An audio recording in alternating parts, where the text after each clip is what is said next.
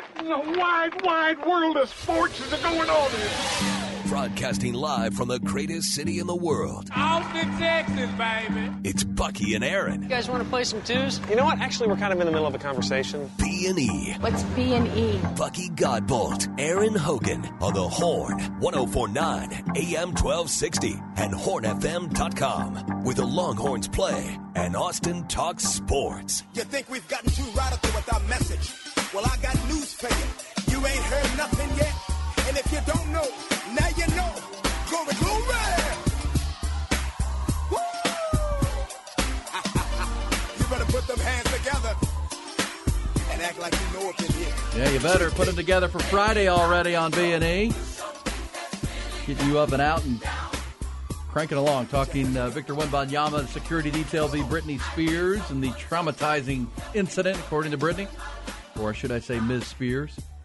Also, uh, plenty of Longhorn football conversation. Yeah, congratulations to Rodney Terry and his staff he, for putting together a pretty good basketball team coming into next year. If they can all get together, you know, Yeah, that's going to be that's a, a talent. challenge. That's that's that's a, that's a pretty good talented group. I think they've done a hell of a job. And uh, I think patient and diligent is the way they did it. They targeted certain players, and uh, you know They didn't um, just take anybody. And remember when when it all began and people were in a, in a f- full panic in the first couple of weeks when good players were going elsewhere and Yeah. Rodney Terry, you know, people were worried about it. And again, you, we, we all said at the at the time, let's let it play out. You know, if if you get to the this point of the year, July seventh, and they haven't landed the, the right players, then for sure be critical. But same time, Rodney Terry kind of scoffed at that and said, you know, you know, Chris Beard was the head coach. But who, who do you think recruited was the lead recruiter on a, uh, most of the roster that was already here? Uh, the Marcus Carrs, the Sir'Jabari Rices, the Timmy Allens. I mean, that was was a lot of uh, of Rodney Terry legwork on the recruiting trail to land that that roster that nearly went to the Final Four this year. Uh, and yes, much like Chris Beard had to do when he got here, it's it's a rebuilt roster. It but, is. You're right. but it, it, it and it's also um, you know, be it's beneficial that the three key guys who who could have left came back, right? The fact that Dylan Disu looked at his op- options and you know considered playing professionally uh, around the world, and and you know Dillon Mitchell and Tyrese Hunter both did their draft thing and could have you know a lot of people Right. thought, thought Dillon Mitchell was was gone, and so those three are back. So those, you know, to go with Brock Cunningham and Alex Anamekwe and uh, some guys who'd already been here, you you got some core, what you would call in college basketball, they And dude, to snatch players. a couple guys that were good, thinking about Kansas is big. Yeah, I mean, and to then then to to, take, to get that good fortune, but then to re- be smart about the way you went after, you know, Kadin Shedrick, who will give you something this year Right. you didn't have last year, a six eleven rim protector, athletic big, who wants to come here to help develop his offensive game. That front line buck of Kadin Shedrick, Dillon Mitchell, and Dylan Disu, that's impressive. There are a lot of hands around the rim there, isn't it? Yeah. A lot of athleticism. I mean, Dylan Disu, as we talked about the, at the end of last year, Big 12 tournament MVP, um, was on his way to a hell of an NCAA tournament before his unfortunate injury. And if Kadin Shedrick, you know, rolls in here, they also have Ze'Rik and Onyema, the UTEP transfer, who's going to fill that Christian Bishop role, kind of that banger. Uh, veteran player, played a lot of basketball at UTEP, uh, kind of a garbage type of guy, uh, you know, in a positive way. There's your front line, and yeah, now the backcourt. Tyrese Hunter, Max Abmas, um, you know, can really score and light it up. Now you bring in the kid from Central Florida who's a 23 year old, experienced, longer guard, bigger, more a physical guard who can shoot the rock. And, um, you know, and, and I know a lot of people really like Chendall Weaver, the UT Arlington transfer. And I Yeah, heard, he's the interesting one for me.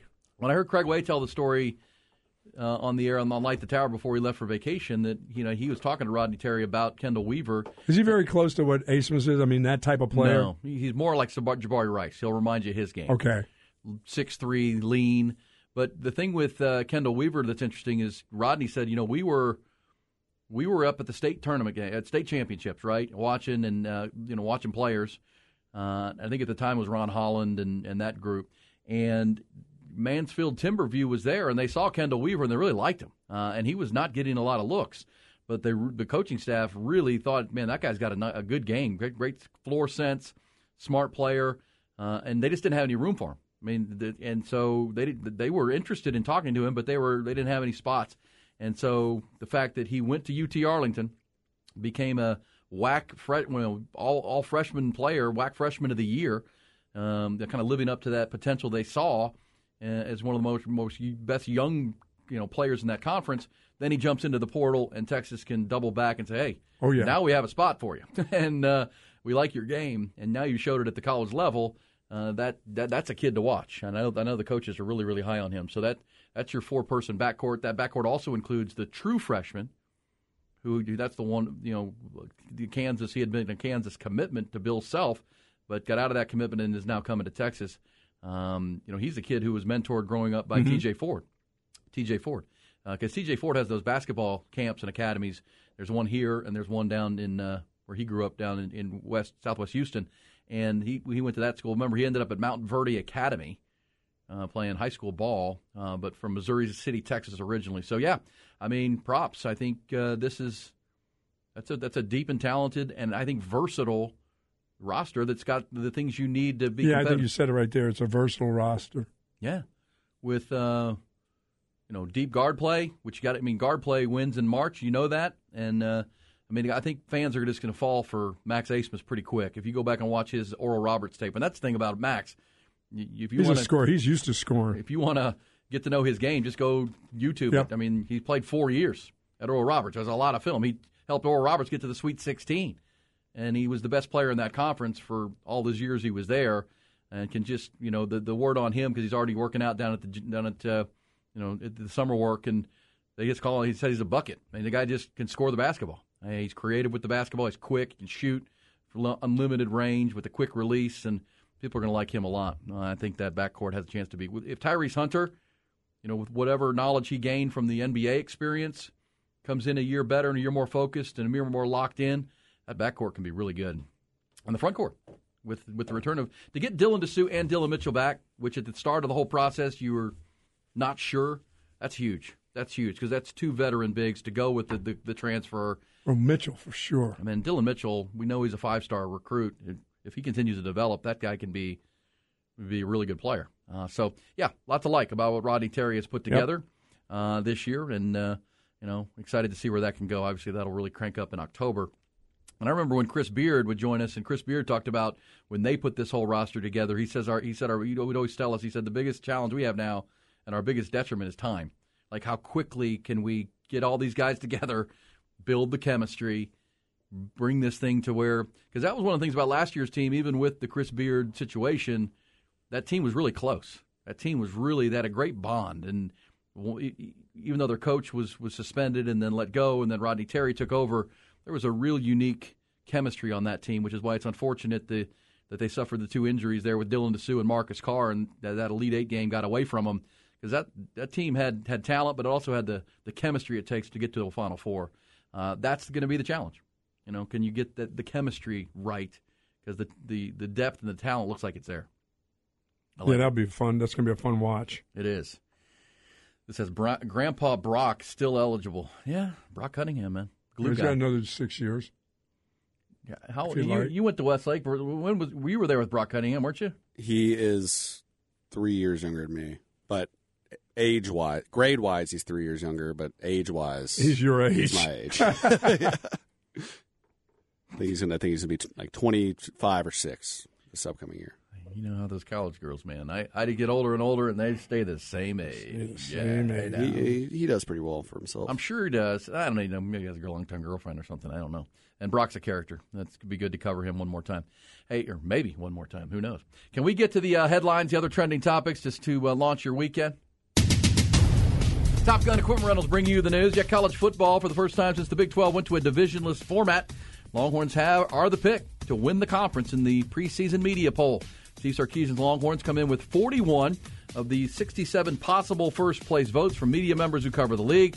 Uh, K State follow the Longhorns with 14 first place votes. They, of course, the defending champions. But Steve Sarkisian, not backing away or shying away from the expectations, thinks this team has what it takes to live up to that to live up to that billing. I really feel like our team's on a mission. Like we, we've we've been building for this um, to, to to win a Big 12 championship. I felt like you know that they will all tell you that that we missed an opportunity a year ago to not play for the Big 12 championship game because of our own undoing. You know, we made we made some mistakes in a couple of games that cost us an opportunity to be in that game. And we've got great leadership on this team. We've got guys that the necessary effort and means to to to to try to be a champion. And that's that's why they came here and and hopefully we're giving them the platform and the tools to go do that. After Texas and K State at the top of the media poll, Oklahoma third, Texas Tech four, both received the same four first place votes. Meanwhile, TCU with Sonny Dykes picked fifth with three first place votes. Next week is our Big 12 football media days, Wednesday and Thursday at AT&T Stadium. All 14 teams will be there. NBA Hawks and their All-Star guard Dejounte Murray, the former Spur, have agreed on a new four-year, $120 million max deal.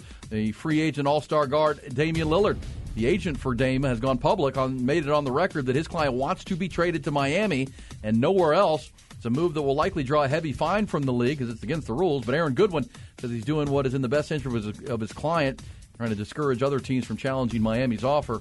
Uh, maybe end up with a disgruntled player if they do.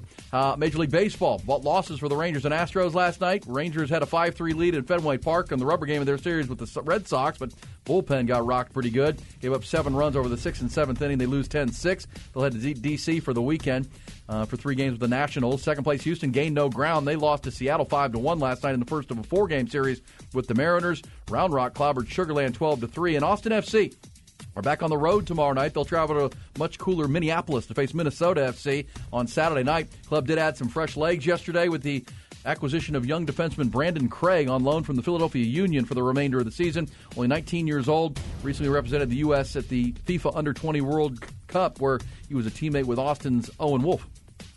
Horn Headlines brought to you by Top Gun Rentals and Lawn Equipment. It's hot outside, and so's our deal this month for a free Hustler generator with purchase of select Hustler zero turn mowers at Top Gun. TopGun.net. We'll shoot you straight.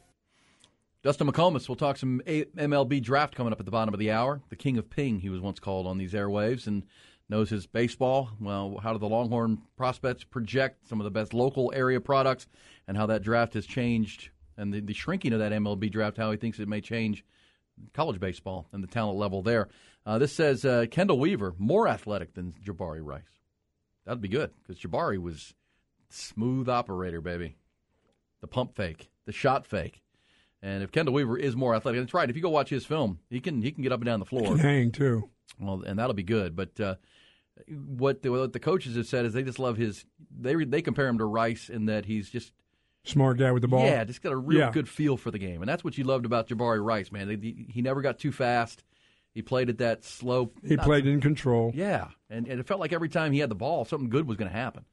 You know, he was the one guard because Tyrese Hunter was up and down last year. Marcus Carr was your leading scorer, but he also went through some slumps. Jabari was just man, knocking down the threes uh, on, on off ball. But yeah, Abmas, by the way, won't stop shooting. He, I like, you know, I like those guys. Well, that'll be interesting. We talk about chemistry. He's used to being the go-to That's guy right. on a basketball team, right? He's used to being. There aren't bad shots for him. Well, this is a more talented team than he was with at Oral Roberts. So how does that? You know, Tyrese Hunter's going to want his shots, and Dillon Mitchell's hoping to improve his offensive game. No, we'll get the ball into them, but he has to have his shots. He has well, to have his fill. And look, I, the one thing you know, or one of the things you know with Rodney Terry is he wants to be more offensive than Chris Beard was. But he showed last year that look, we'll we'll open it up offensively, but it's got to start on defense. Because there, remember that there was that game against K State where they gave up 116 points, and you're like, what the heck? And that, that's really where because Rodney Terry has focused, been a defensive coach most of his career, but um, you know he's going to run the defense. But you know, with Rodney now, and he implemented that last year will open up the offense if you will play defense to set it up.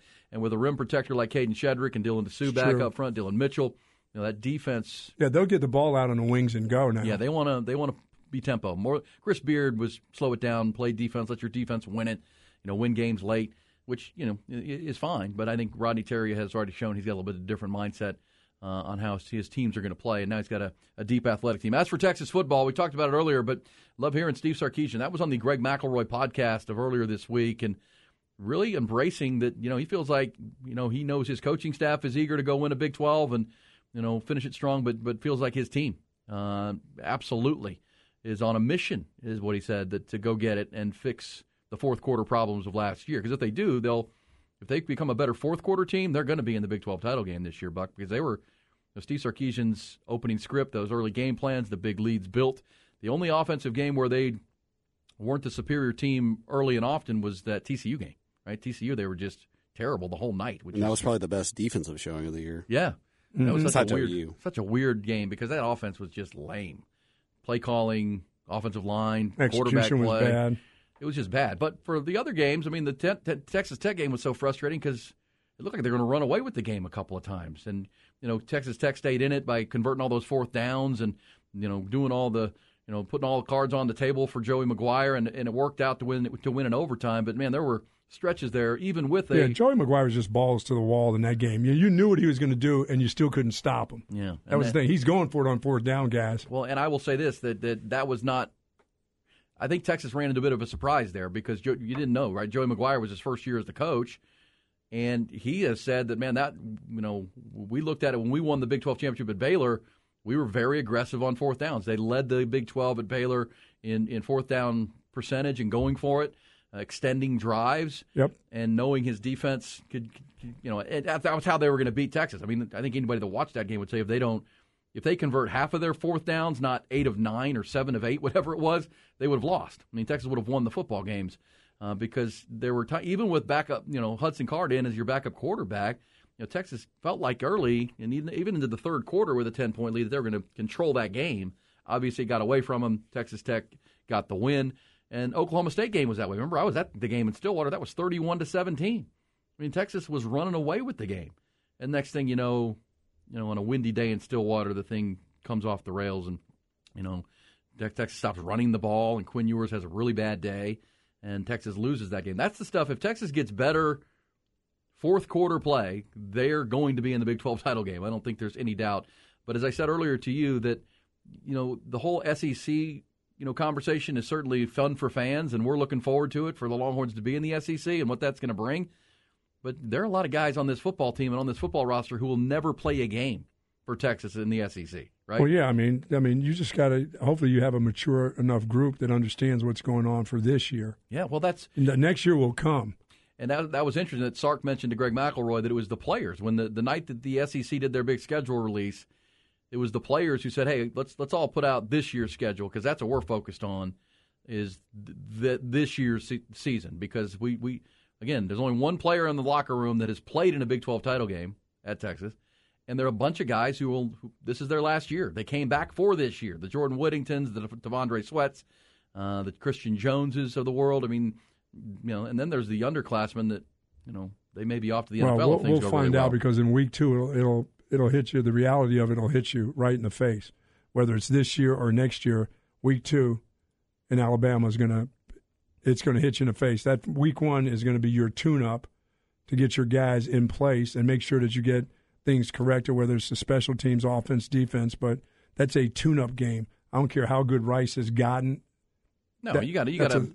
Yeah, that's a smackdown. This is a game. mature team that has aspirations of winning the Big 12 championship. Then you smack Rice around. That's right. I mean, it, it looks a little old school, right? It's a, it's It, it a lot reminds of guys it- get to play. It's the days of God. I hope they don't hurt those poor Well, kids from Rice. you and I used to Well, think I when Mack used to play them. You might be a little scared of Rice. I don't know.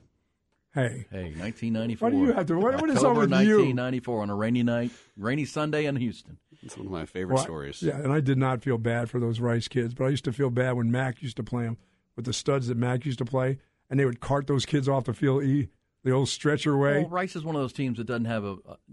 a Depth wise, they just couldn't hang. I mean, we'll we'll look into it more as we get closer to the game. Is that do they have a single like athlete at, at, at any position? Like that guy looks like he could play at Texas. I'm going to probably say one Maybe out of two. the two out of the whole. So those are the teams, and that's Hey, what Kylan Granson that's played what, there. That's what Mack Brown teams did. They would when when they would play a team like this, they would blow them out. Right? They would just dismantle them. And yeah, it would never be the old, hey, you're going to get our best game. No, no, you're about to get hammered by us here. Uh, so we'll see. And then of course it's the Alabama game, which you know. Uh, Well, that's where you find out the real maturity of a team that has to go on the well, road. Listen, if and again to Alabama, Alabama has a bunch of like athletes just like you, so you got to go beat them. I mean, That's they right. Got, they got better athletes. and as than you say, do. that's four quarters. That's every every every bit of offense, defense, Well, and special the, teams. The exciting part for Texas is, you know, that game. If you lose it, it's not the end of the world, right? If Oh, no, go- no, because you're expected to lose it. You're an underdog. Nick Saban's lost what one non-conference game since he's been in Alabama. Um, he doesn't lose those games, but this is the the toughest home test they've played since Nick Saban's been there. First time You went toe to toe with them the year before, so you Yeah. know what kind of athletes you have compared to what they have. and they have new quarterback and they have new That's coaches right. on new, new coordinators and a lot of you know, but they, but they reload. It's Alabama for crying out loud. But point being, if but if you go in and win that game, Oh, well, think about that. I mean, again, that's wishful thinking. But if you go in and and play like you did last year, to me, you win that game, you're not losing another game. Well, that that's right. I mean, if you win that game, well, That's then right. you're, then your sights set higher than just winning the Big Absolutely, Twelve. I agree. And and you know, I don't I'm not saying this is going to be the 2005 team, but had someone who was in Columbus when they beat Ohio State that that that game. That this is one of those key games right here, number Well, two. it just it, it it just elevates the confidence of every player and every coach that hey, if we can win that game in that environment, That's right. we should. If we then we're the only only team that can beat us We don't have to worry about going to Waco in that environment because being having been on the field on the sidelines covering that Ohio State game, that was to beat that team in that environment on that night. That's right. That crowd, man, it was. I mean, I mean, it was unbelievable. The crowd. I mean, it really was. It was dizzying when things when Ohio State would do something good, and the Longhorns calmly. Now, again, that was Vince Young. That was a team that was planning to win the national championship. They had planned for it all off season. Uh, but you know, it's it's echoed in, the, in what Coach Sark just said that this team is planning and going to work to win the Big Twelve. But point being, if you beat Alabama, well, now you're looking at different things than just the Yeah, Big this 12 group will point. have not like athletes from a bunch of teams. They'll have better athletes than a bunch of teams that they Only will play. Alabama and Texas, and and this this is the arrogant Texas conversation. But literally, don't don't ask me. Ask NFL scouts. Ask you know, le- you know college coaches. Player for player, talent for talent. Alabama and Oklahoma are the only two teams really that are going to can, can challenge Texas in that regard. Case you know K State's got some good players. But, Yeah, I mean, and they've got coaching. and you know, because that's right. Well, like look look at TCU last year. We underrated their talent. By the end, I mean, how many TCU Horned Frogs got drafted into the NFL in April? A ton A boatload. and they were their key guys, and their key guys played great. Um, and that's that's how they made it to the national championship game. But you know, I don't see another team this year that is close to Texas outside of Alabama and Oklahoma, player for player, depth. Where did athle- Coach Dykes get the, the good look at that team by being there a year before? You know? uh, Sonny, yeah. Well, he was there in 2019. Yeah, in 19. I mean, he got a good look at what some of those kids are going to be Before like. going to SMU. Yeah. yeah. Well, well, like like Joey McGuire. Remember, Joey McGuire took you know left Baylor middle of the season to go to Texas Tech. Right. So he got eyes on the team while he was there, which I think helped jumpstart his first year when he won eight games and won a bowl game. Hey, we come back. We'll talk uh, amateur draft. Our buddy Dustin McComas. Uh, getting you ready for what's going to come up this the, this Sunday and into Monday, the 20 round MLB draft with the Longhorn prospects, local prospects, and more. That's coming next year on Beanie.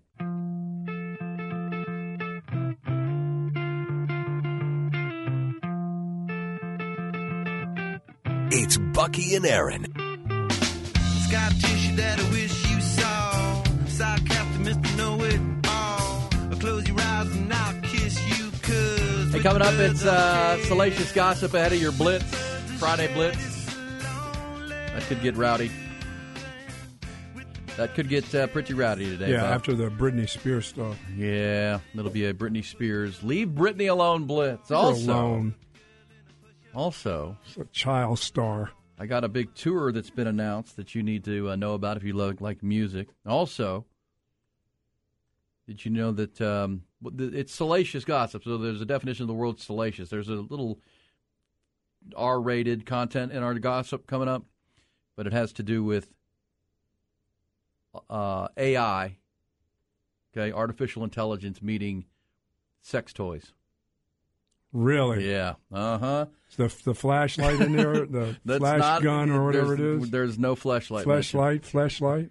Invented right here in the great city of Austin, That's Texas, right. baby. Was a big favorite Big around here for a while. Till one went missing from the Horn Till it- headquarters. Yeah, till it went missing, and it came back used or something, and somebody left it up on the. the Oh, that- I window don't think it came back. Uh, it never came. You mean it, it left? It never came back at all. Well, I I'll remember get- seeing it after there was something about it being used. There, it didn't. It didn't feel the same. again, but let's hope it never returns. Uh, but we will return with uh, gossip and the Blitz. But right now, always good to hear the voice, this guy's voice on these airways.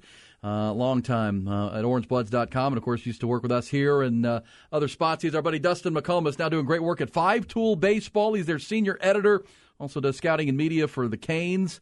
uh, baseball club as well, and he's on with us on the Vaqueros hotline. D-Mac, how are you, man? Been a while. It's been a while. It's great to hear your voice. I'm doing well, and uh, lots of baseball this time of the year, which means it's a great time of the year. Yeah, man, you are doing your passion without a doubt, and uh, the draft is Sunday. And um, you know, we all were just you know glued to the College World Series, and interesting, like like we, like we used to follow in, in college football, we're used to Dustin. The you know the best players at the end of the season are going to be the first players picked in this draft, which is great for the sport.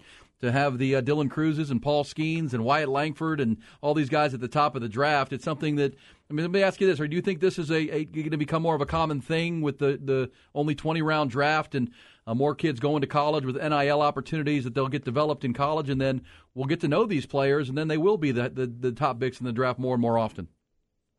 Absolutely, you know, and I think it was pretty telling too if you went and looked at the ratings of the College World Series. You know, just phenomenal ratings, which I think speaks to, you know, the growing interest in the sport because of the reason you mentioned. They're we're able to better identify um, with these players now because more and more each year, a lot of these top high school players that used to be slam dunk draft guys are are ending up in college for, for a variety of reasons. And part of that reason is you know, these organizations, a lot of them, when they go through the draft, they operate on, on the past. What is the past telling them works in the draft? And what the past is telling them is college players, college position players, and especially college pitchers, because you get these guys in these power conferences, and sometimes not even the power conferences, but what do you get? You get data on them. You get to see them against good competition. You get to see them in the College World Series or the SEC. So, yeah, I think this is a definite sign of things to come. That every year when you turn on the College World Series or the College Postseason,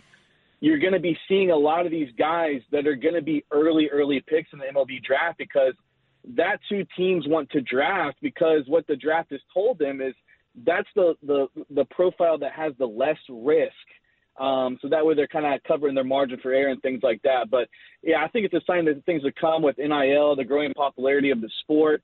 Um, and a lot too, like a lot of these agents and stuff now with these hot, top high school prospects, they're looking at the draft too and saying, "Hey, set your price tag here because if you go to a big name school and you blow up, um, you have an opportunity to maybe make more money as a college player." Yeah, and then be drafted three years later, and uh, you know really hit the big time like like Paul Skenes is about to do, and Wyatt Langford. It's interesting because the other part of that that I've talked about, Dustin, is you know, if, if, you're 18 years old and you do go to the draft, that, that climb through rookie ball and that climb through the minor leagues is it can be tough on an 18 year old. I mean, it's uh, you know, as opposed to going to college and being on a college campus and around other college students and you know getting to live that life while getting developed by great coaching and potentially cashing in on NIL. That that minor league climb is no joke when you're competing against international talent and you know in those rookie ball camps. I mean, that's it's not nearly as comfortable as coming to, to the University of Texas and, and living down on, on West Campus, right? Yeah, absolutely. And it's one of the reasons why, well, many reasons why when scouts are doing a lot of homework on these guys and, you know, the caliber of player that from the high school ranks to be selected high and paid high, it's not just the area scouts, it's area scouts, cross checkers, national cross checkers, directors, maybe even the GM in some cases. They're trying to figure out the makeup they can go out and watch a couple games and watch some video. They'll figure out the tools real quick. Um, but what is the makeup like? Can when you get in that type of environment, can you put in the work? Can you thrive? Can you, like you said, spend those years and years going up through there? Um, and if you can, it's great because you hit free agency earlier as a high school guy. You know, sometimes these college guys that they debut it. You know, look at Josh Jung at, at, Tech, at the Rangers. You know, he's not going to hit free agency until when he's what, like 31, yeah. something like that. You know, whereas a high school guy might hit it when he's 26, 27. Maybe you're getting a second big contract out of that. But it's the reason why scouts do so much makeup work. They've got to figure out um, can you can you excel in that environment, and are you willing to go there and and you know ride the buses and, and make the money you're going to make and put in the work um, to realize your talent. Now, the other side of that too is we're seeing now in college baseball so much emphasis on the transfer portal. You know, I've talked to a couple of recruiting coordinators at big time programs this summer, and some of them are like, look, I haven't watched a high school kid yet this summer. I'm in the Cape Cod League, I'm in the Northwoods League, I'm scouring the transfer portal. Because for college coaches trying to keep their job, that's what helps them win is really, really, really good high school players and, and portal guys as well. So if you're a high school player, you've got to consider too. Okay, well, if I'm going to go to school, um, I've got to be willing to really stick it out and grind at a place like a Texas or LSU or something like that, where I've got to go somewhere where I can play. Because if you don't play, you're not going to be seen by these scouts. Well, more than anything, doesn't somebody's telling them the level of competition is just as good in college baseball right now than going off and, like you say, getting on those buses and making those trips. It's, it's not so much of growing up in a hurry by doing those things, but you're actually going you you may be just getting better by staying in college for a year or two. Yeah, absolutely. You know, when when Paul Skenes and Dylan Crews and Wyatt Langford get drafted, whenever these the next top MLB prospect lists come out, all of those guys are going to be ranked super, super, super high. You know, like way up there. Mm-hmm. So if you go to one of these premier big conferences, like you're going to be seeing really, really, really good players day in and right. day out. Like there's people I've talked to scouts that, that talk about Paul Skenes, like like he could pitch in a big league rotation right now. Like yeah. I think that's a little bit of hyperbole, but he also might be the best college pitching prospect we've seen since Stephen Strasburg. So, and, and you're seeing not the Skenes caliber, but you're seeing that tier below of guys like almost every week if you're playing in the SEC, the lesser extent the ACC, the, the lesser extent the Big 12. But you're seeing really, really good players day in and day out. And Erin, like you mentioned earlier, with you know, there's just not as many at bats with the short season gone and things like that. So um, yeah, you're seeing that quality of competition at the college level, and that's one of the reasons why these pro teams like drafting college guys because they can look and watch them against really good players each time they're out there. Uh, Dustin McComas is with us. Always a great conversation. You learn a lot uh, on the side of baseball with Dustin, the senior editor now at Five Tool Baseball, also uh, scouting media for the Canes, and he's got a great podcast that will let you tell you about here coming up with uh, uh, Drew Bishop, which is really uh, educational too and entertaining. Hey, of specific, the local products, we'll talk about the Texas kids coming up, but what about Sykora, Travis Sykora out there at Round Rock? I mean, some project him as the hardest thrower in the draft. Um, you know, as far as a high school arm goes, uh, hits hits the triple digits. I know our man uh, Cam Parker here on the horn, our one of our producers, was the play-by-play voice of Round Rock, and I've talked to him about how, how talented this kid is. Sykora, how do you have him ranked? He's committed to Texas. I mean, so there's two part question: Is there any chance he shows up in Austin, based on everything we just mm-hmm. talked about, or is he going to go high enough where it's going to be a no-brainer for him? Yeah, I, I've got him rated as the second best prospect in the state of Texas, uh, behind Sinton's Blake Mitchell, who's who's a slam dunk first round pick. He's going to go in the first round somewhere. Just a phenomenal catcher talent who'd probably be the best player in the state if he was just a pitcher too. But I, I've seen Travis up to 101 miles an hour in person. Like it's it is really special arm strength, and it's a he's a fascinating and unique prospect because he's six six but he's really athletic. Like he throws a ton of strikes. And typically you get high school guys that tall and that long, they don't throw many strikes just because they're just not they're not able to use their body that way. But he throws a ton of strikes. Um, the arm strength is there. Um, you know, saw him pitch deep into the playoffs several times in person. Was holding 94, 97 into the final innings. Uh, there were days when the slider was really, really good. He's got a splitter as well, but he just throws so many strikes. Now, unfortunately for him, he is the scariest demographic for for pro teams right now. The high school right-handed pitchers just are are carry the riskiest profile in the eyes of pro teams, just because if you think of all the first round picks recently that were high school right-handed pitchers, there's not many of them that have had a lot of success. Um, you know, unless they were just a truly freakish talent like Hunter Greene or somebody like that.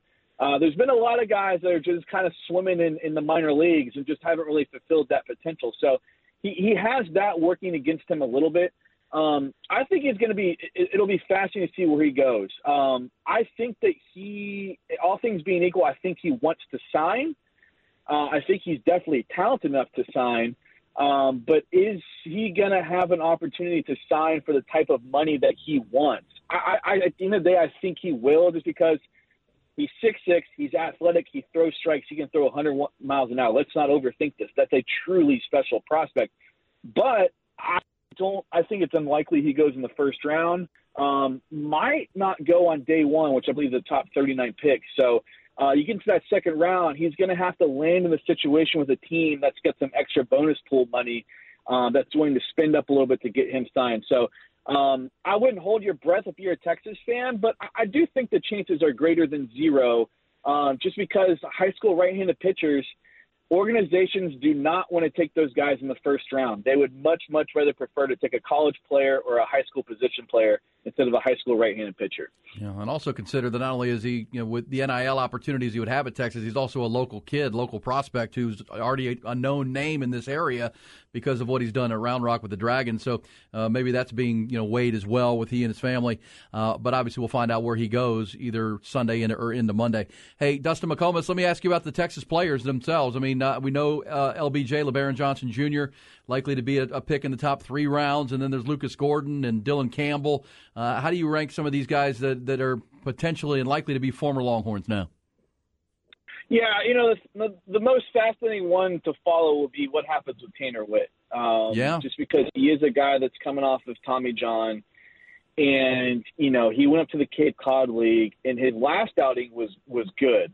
The outing before that was was really really poor. So he's in this weird position to where he's still got a lot of this benefit of the doubt where scouts watching like hey he's he's coming off a major elbow surgery. He's still working his way back. Like we can dream on what we saw pre-surgery. Um but on the other hand it's just some of the, some of their last looks like oh man it's it's just not there right now. So he's it'll be interesting to see because he's not going to be a cheap sign. Uh but i also think that he's a guy that probably wants to sign and needs to sign because you know there's no guarantee if he comes back to school he's going to realize all that talent and that production that he had pre-injury and then you risk your you know losing four five six hundred thousand dollars by coming back to school so he'll be really interesting to follow um LeBaron Johnson for me I'd probably say is the next prospect on the list um, you look at what he did in the postseason, carrying his stuff deep in the outings, the sliders, the stand-out pitch. There's arm strength there.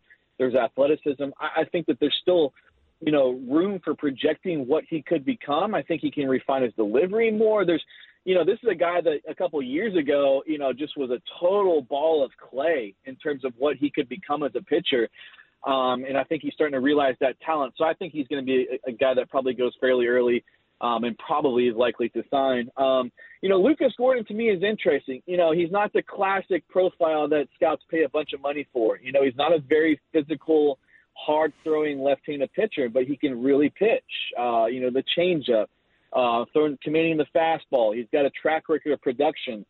But he's going to be in that area where the money is going to be good, but it's not going to be life changing.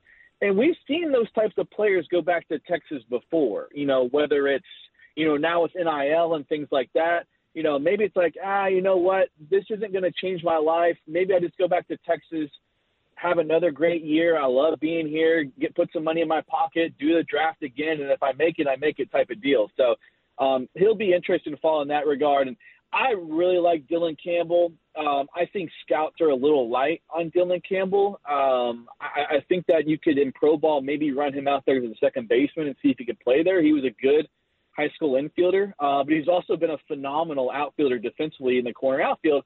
But as you guys know, it's not the classic corner outfield profile. You right. know, when you turn on a pro game, you don't see many guys that look like Dylan Campbell in the corner outfield. You typically see those guys in center field or or second base or shortstop or things like that. So um, I think he can hit.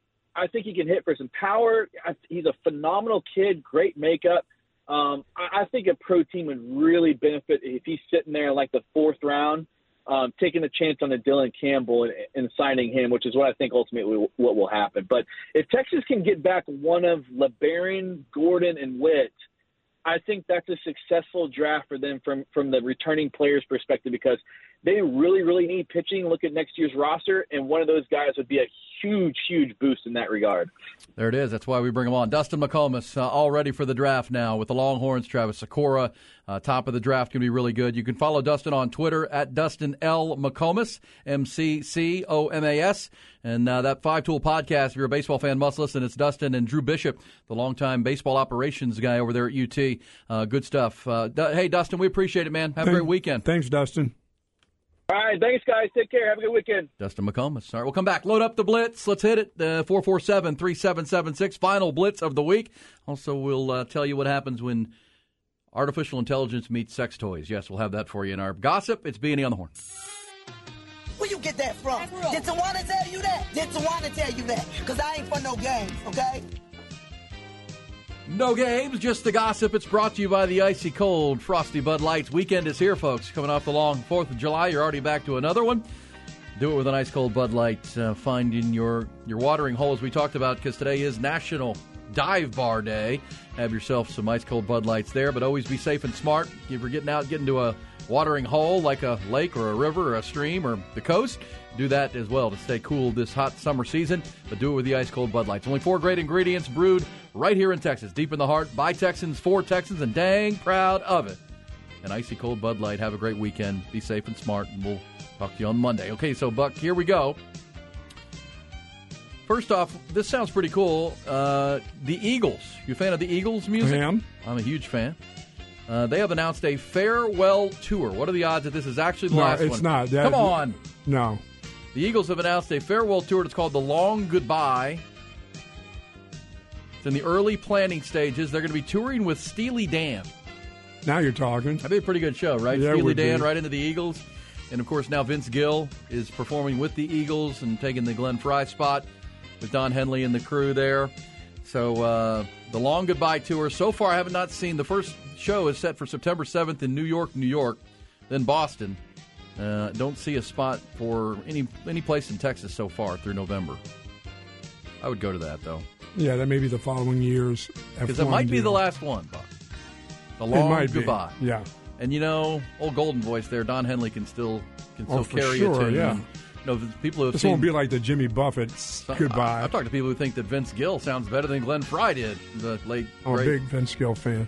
One of the best guitarists in the world. great musician. So that's there. So we've got uh, the Eagles farewell tour. Also, we know we had the Britney Gate. Britney Spears. She put out a statement saying uh, she got smacked in the face and she didn't like it. It was uncalled for, and she should have been able to jump up on top of, and say hi to Victor Wembanyama. She should have said, "Do you it's know America, who I damn it. Am? Do She you should know who I am?" Why was she talking in a British accent? I don't get that part. What's wrong with her? She's Yeah. doing a disguise movie. herself.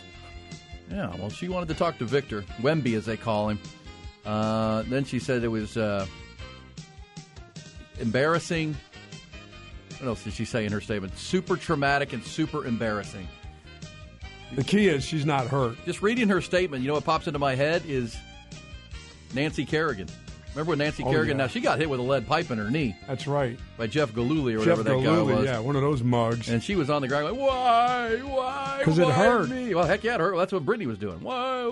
She was not happy. Hey, here we go. So we know what Chat GPT is, right? Ty, you still been using your your AI? Not really. I'm against the machines now. Your rage Are against you the machines. are you really going to start a war I'm against taking, them? taking a stand. well, there's Good a new job, sex finally. toy on the market. If you enjoy that type of thing, Oh, that um, it's a new one that will will read the equivalent of smutty romantic novels to you while you're using it. Yeah, it'll, it'll whisper dirty nothings in your ear. It's customizable. It'll say the things you want it to say. It'll talk to you essentially while you're doing what you're doing. It'll say those dirty little things I like. Yeah, Really? yeah. I I, I was Will they call me daddy? if I wanted to, it will. it's your machine. All right. You know, it's your fantasies. we're just breeding losers at this point. Seriously. Come Go- on, man. Go out and find a real life girl. Will, will she say whatever you want her to say and the way you want her to say it? If you find Nuh-uh. the uh-uh. right one, There you go. Okay. anything is possible. Anything is possible. Listen to my man through there. Said like a 25 year old single guy. You know what I'm saying? absolutely. So there you go. will it call me daddy? I think it probably will. Yeah, baby. Come on now. Um, smutty romantic novels. Just get the Fleshlight back from BK. By the way, next hour I'll play you, if we can, some examples. Oh, for sure. All right, let's get to your blitz. The Bucky and E Blitz. The Morning Blitz brought to you by Apple Leasing, where you only have to pay for the new half of the car or truck, the half under factory warranty, in any make, any model. Click appleleasing.com and see how easy it is. All right, first blitzer, you're up. That's gonna be like a hang up right off the bat. Well, that's it? Yeah. That's it. That's We're all done. we get? Yeah, that's good. It's Friday. These, these people stayed on their Fourth of July break. Nice. That might have been my fault too. Hey, We had we had two blitzers, but I hung up on Now one. they, here they are. They're just coming in late. You want to pick it back up? Sure. All right, first blitzer. Go ahead. Call Ferg, go ahead, man. You're up. Oh, No, see, no, no. Don't worry about it. We get them Monday. They're not going anywhere. Except They're for gonna be back on mad at us all weekend. Except for back back on vacation. Hey, listen. What do we got to do? We got to hold They're your on. hand. They're on. I know. Are now they? they're. Oh, it's- now they're We gotta hanging go up now, again. yeah. Look at the All clock. right. You know what time to call. I mean, we're out of time now. I mean, you, you just just call when you're supposed to. Rookies. That was chaotic. All right, we'll be back. That was uh, clumsy, but you know we're gonna have some chat GPT pleasure companion stuff coming up, so we'll do that. Look at him. Look at him. B and A Oh, on they're the doing that on purpose. Look at them. horn. We'll be back.